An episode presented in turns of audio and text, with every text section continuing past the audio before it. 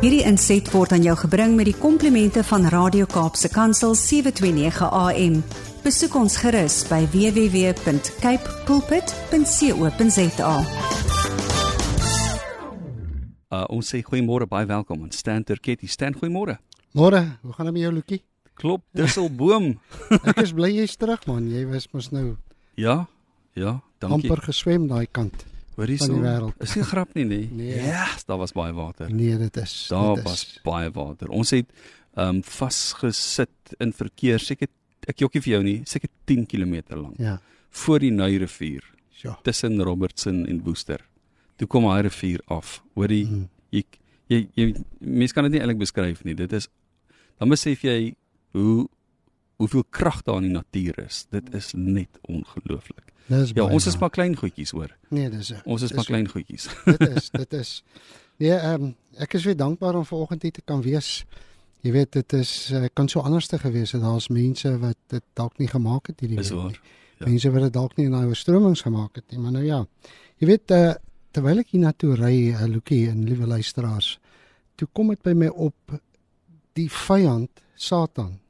Hoe bring hy verdeeldheid, onsekerheid, ehm um, en uh hoe bring hy confusion onder mense? Mm.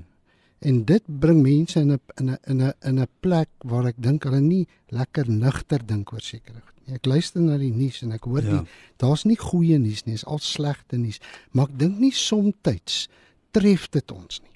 Mm. Jy weet as ons net sien wat ons en ek sê nie ons moet fokus op die slegte nie, maar ons moet ten minste weet wat aangaan en dis hoe ons as kinders van die Here moet optree Ja. juis in hierdie tye. Jy weet ek sê uh, dink nou oor hoe waardevol jou siel moet wees vir Satan. Sjoe. Om dit Sjoe. om dit onvermoeid na te jag. Hy jaag jou onvermoeid na. Hy Ja. slaap nie oor jou siel nie. Hy wil jou laat ondergaan. Mm. En jy weet wat, en dis so ons is net so belangrik vir Christus wat sy lewe vir ons daarvoor afgelê. Dink Mm. net hoe belangrik is ons as mens Ja. in die oë van Jesus Christus, maar ook Satan wat wil graag hê dat die dit waarvoor Jesus gesterf het, dat hy dit wil wen op 'n manier. Ja. Die krag en salwing van God teen 'n kom teen 'n uiters hoë prys. Dit kos jou om in jouself te sterf en van jouself te vergeet. Nou ek sê nou iets en is maklik om dit te sê, maar om dit te leef, om dit te besef waaroor dit gaan om te sê, jy weet dit uh, ek uh, vir my um, om om daai prys te betaal moet ek aan myself sterf. Jy weet en dan gaan lees ek uh in Galasiërs 2 vers 19 en 20, liewe luisteraar, deur die wet het ek die wet afgesterf sê Paulus. Gevolglik leef ek nou vir God. Ek is saam met Christus gekruisig. Mm. Ek dink baie keer verstaan ons nie dit wat ons daar lees nie. Mm. Um in in vers 20 sê hy ek leef nie meer nie, maar Christus lewe in my. Die lewe wat ek nou op aarde leef, leef ek deur geloof in die seun van God. Hy wat sy liefde vir my bewys het deur in my plek te sterf. Sjoe. Vir my te kom sterf. Ek sê ek leef nie meer nie, Ja. maar Christus leef in my. Mm. Uh, om daai uitlating te maak is maklik om te sê, maar om dit te begin naleef, dis die probleem. Paulus sê het gesê dat hy nie meer nie, maar Christus leef in hom. Met ander woorde, hy het gestop om aan homself te dink sodat hy vir God kan leef. En ons word bemoedig om dieselfde te doen. Sjoe. Dink net wat sê hy. Gestop aan om homself te dink. Mm. Teen die tyd dink jy dalk wat van my, liewe luisteraars? Jy weet ek sê dit, hè. sê teen, teen die tyd dink jy maar wat van my? Ek het nou 'n bietjie gepraat. Wie gaan na my omsien? Dit is gewoonlik wat ons verhoed om te leef hoe God wil hê ons moet wees. Maar die eerste ding is ons wil weet hoe gaan dit met my gaan. Ek dink eers aan myself. Dis maklik om te dink oor wat uh, ons wil hê. Dink en voel.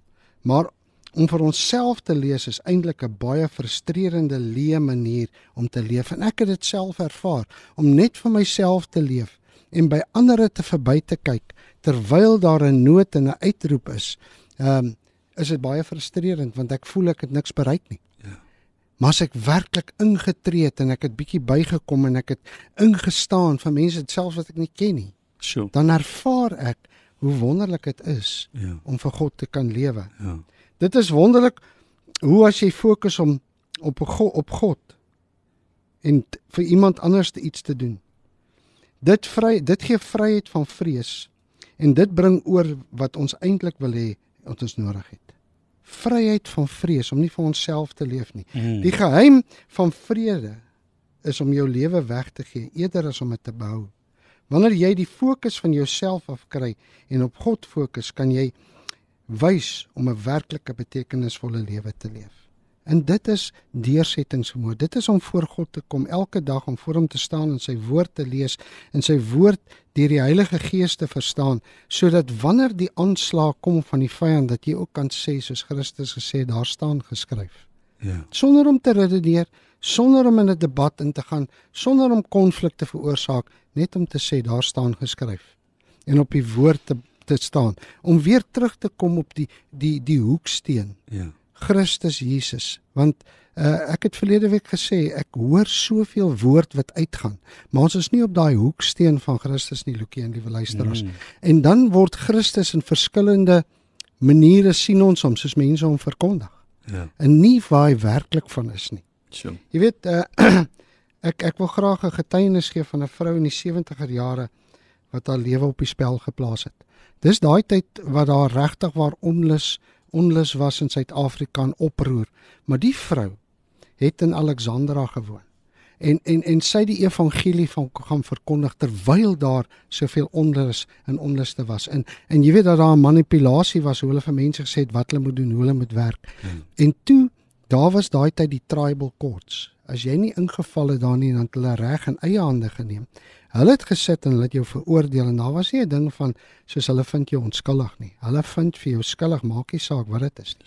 En hulle het haar op grond gevat, liewe luisteraar, omdat sy die evangelie gaan verkondig het en met mense gaan bemoeienis gegee het en haar lewe eintlik afgelê het. Hulle het haar nader gebring en vir haar gesê stop waarmee jy doen en sy het gesê ek kan nie. Want Christus leef in my, want julle is vir my belangrik, mense is vir my belangrik. Kom ons begin saam staan. En hulle vind haar skuldig en hulle hulle haar ter dood veroordeel deur haar deur haar te necklace. So to, toe hulle dit nou begin 'n uitvoering bring het hulle 'n band gevat om vol koerant gestop, vol petrol gegooi en dit om haar lyf gesit. Maar voor dit het sy 'n kind van 18 maande wat op haar skoot gesit het. Ja. Terwyl hulle haar veroordeel het en toe hulle haar skuldig bevind, toe vat hulle daai kind, hulle gooi hom in die lug en dan val hy op daai sementgrond. Oei. En soms het hy met sy kop eerste geval So. geval. En toe het hulle daai band om haar gesit en hulle het hom in die brand probeer steek. Niks het gevat nie. Geen Nee. vuurhoutjie het daai vlam in die brand gesteek nie. Soveel so dat die mense begin weghardloop het. Haar lewe Wow. afgelê vir mense wat sy nie ken nie. Ai. En sy het gesê ek sal nie ophou om Christus te dien nie. Mhm. Jy weet toe sy haar getuienis gee, ehm um, waar sy gesit het en ek en met haar gepraat het. Toe sit daai kind op haar skoot en toe het hy niks, hy het my keer niks, hy's 100% normaal. So. Dink net bietjie die prys wat sy betaal het vir mense wat sy nie gedoen het nie. Mm. In hierdie week Mm. toe toe toe tref dit my weer. Ou ou ou Jerry Couchman. Hy's die CEO van die uh, GLS, Global Leadership Summit van Sub-Sahara. En ek luister na sy woord hierdie Woensdag en dit tref my. Hy kom sit met iemand daar naby waar jy bly. Lukie. Ja. En hy sit met 'n ou en gesels. Hy ken hom nie, hy het net met hom gesels oor die GLS en en hy sê en hy sien op sy arms aan die binnekant daar sulke blou kolle en hy dink by homself, is hierdie ou verslaaf aan dwelms wat ek mee praat. En jy weet mos as maar gewoonlik vra hoe sê het jy geval? Hoekom is jou sê ou nee, hy hy kry binneaardse se se vo- se inspuitings. Ek weet nou nie wat dit is nie, maar sy niere is besig om op te pak. En hulle gee vir hom om sy niere aan die gang te hou. Hy sê terwyl hy praat, toe kom dit by hom op hy met sy nier skenk vir jou. So. Hy sê hy's naand in die kar en hy hy, hy wil dit wegstoot, maar hy sê dit bly by hom en hy's terug huis toe. Hy woon in Durban en hy praat met sy vrou en sy vrou sê vir hom: "Luister, as as die Here met jou praat, moet jy gehoorsaam wees." En hulle bid en hy bel daai ou en hy sê vir hom: "Luister, ek wil my nier vir jou skenk." Ou sê is nie so maklik, jy moet deur toetse gaan. My suster het dit al probeer doen. Niks het gematch nie, jy weet, niks is Jy moet nou eers hy sê ek is bereid om deur daai toetse gaan. Hy gaan deur daai toetse en als het 100% gematch. Wat? Hy sê terwyl hy daar in die hospitaal saam met die ou lê en lê in een saal, jy weet op twee verskillende beddens, Hy sê hy praat met die ou maar hulle kan nie daar's nie eintlik 'n kommunikasie. So met ander woorde, hy ken die ou eintlik in werklikheid nie. Maar hy gee skenk sy nier vir daai man. En nou wil ek vra, ja. liewe luisteraars.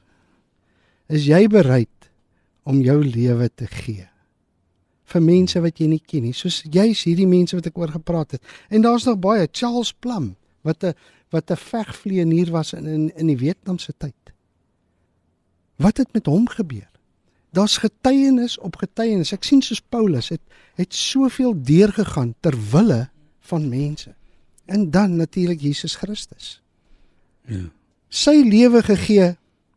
Wel hy het my geken. Maar kom ek sê vir jou vir almal het hy sy lewe gegee. En nou vra ek vanoggend dis 'n uitdaging. Ek wil hoor in hierdie tyd wat ons nou leef en alles wat ons hoor en sien en hoe mense swaar kry, mm. is ons bereid om bietjie by te dra en te gaan. Sure. Of tref dit ons nog nie? Of wil ons nog net na onsself omsien? Wil ons nog net self kyk wat ek vir myself kan kry? Ja terwyl daar mense is in nood. Dis hmm. mense wat siek is. Het jy al gedink dat jy kan in 'n hospitaal instap en net sê ek wil vir iemand gaan bid? Hmm.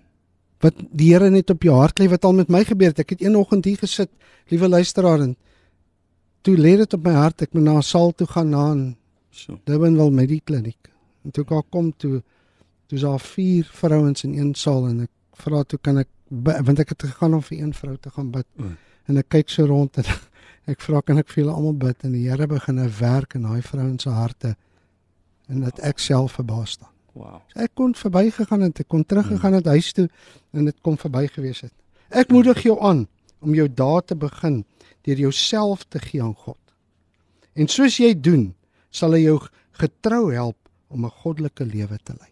Nou wie wil nie 'n goddelike lewe lei nie, Kurt? Liewe luisteraar. Ons wil almal 'n goddelike lewe lei, maar dan moet ons begin doen mm. wat God se woord sê. Mm. Ek leef nie meer nie, maar mm. Christus leef vir my. Sjoe. Wow. Dankie Stan. Dit is 'n uh, uh, dis amper soos 'n wekroep, nê. Nee.